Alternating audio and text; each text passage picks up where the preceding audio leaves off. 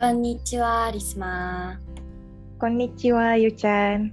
Percakapan kali ini tentang apa? Kali ini, Risma sebagai pelajar Indonesia telah memutuskan untuk belajar dengan temannya, yaitu aku, Ayu-chan, untuk persiapan ujian bahasa Jepang di universitas. Oke, kita mulai yuk. OK。リスマちゃんの日本語クラスは中級クラスだっけそう、テキストと問題集はこれで、10章までが試験範囲なんだ。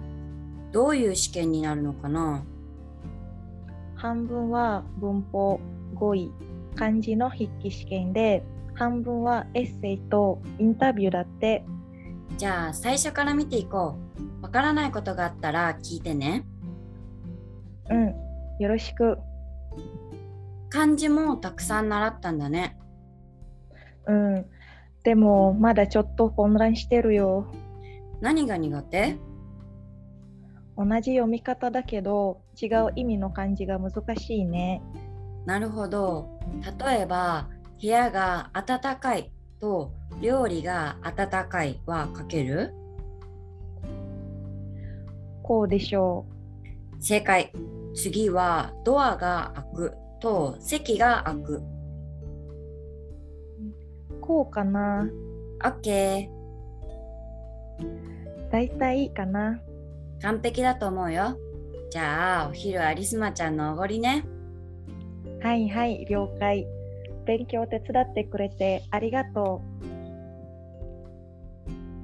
Selanjutnya kosakata yang perlu diingat adalah 中級、 level menengah, 問題集、 kumpulan soal ujian, 範囲、 cakupan, 筆記試験、 ujian tertulis, 半分、 setengah, 習う、 mempelajari, 混乱する。 bingung, 例えば、 misalnya 完璧、 sempurna, 手伝う。 membantu.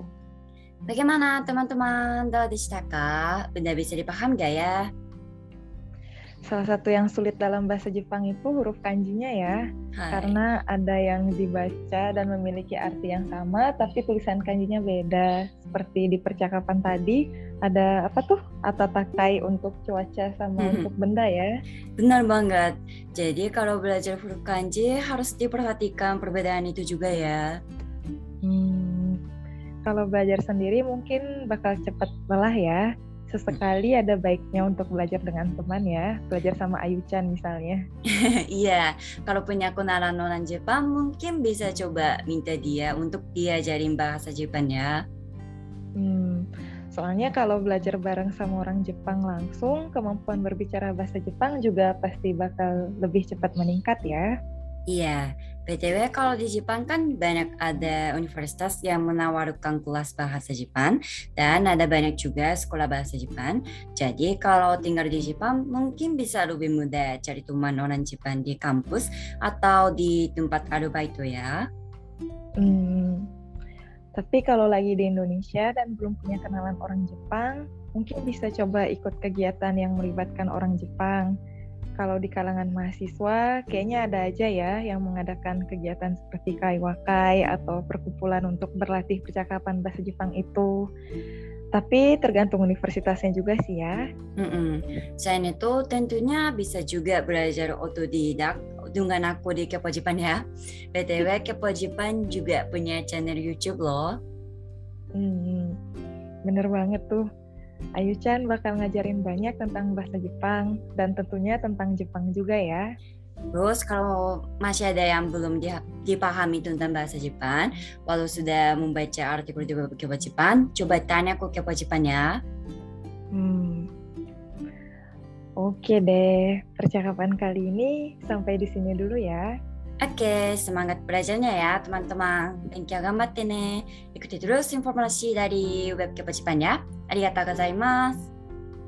Arigatou gozaimasu. Bye-bye. Bye.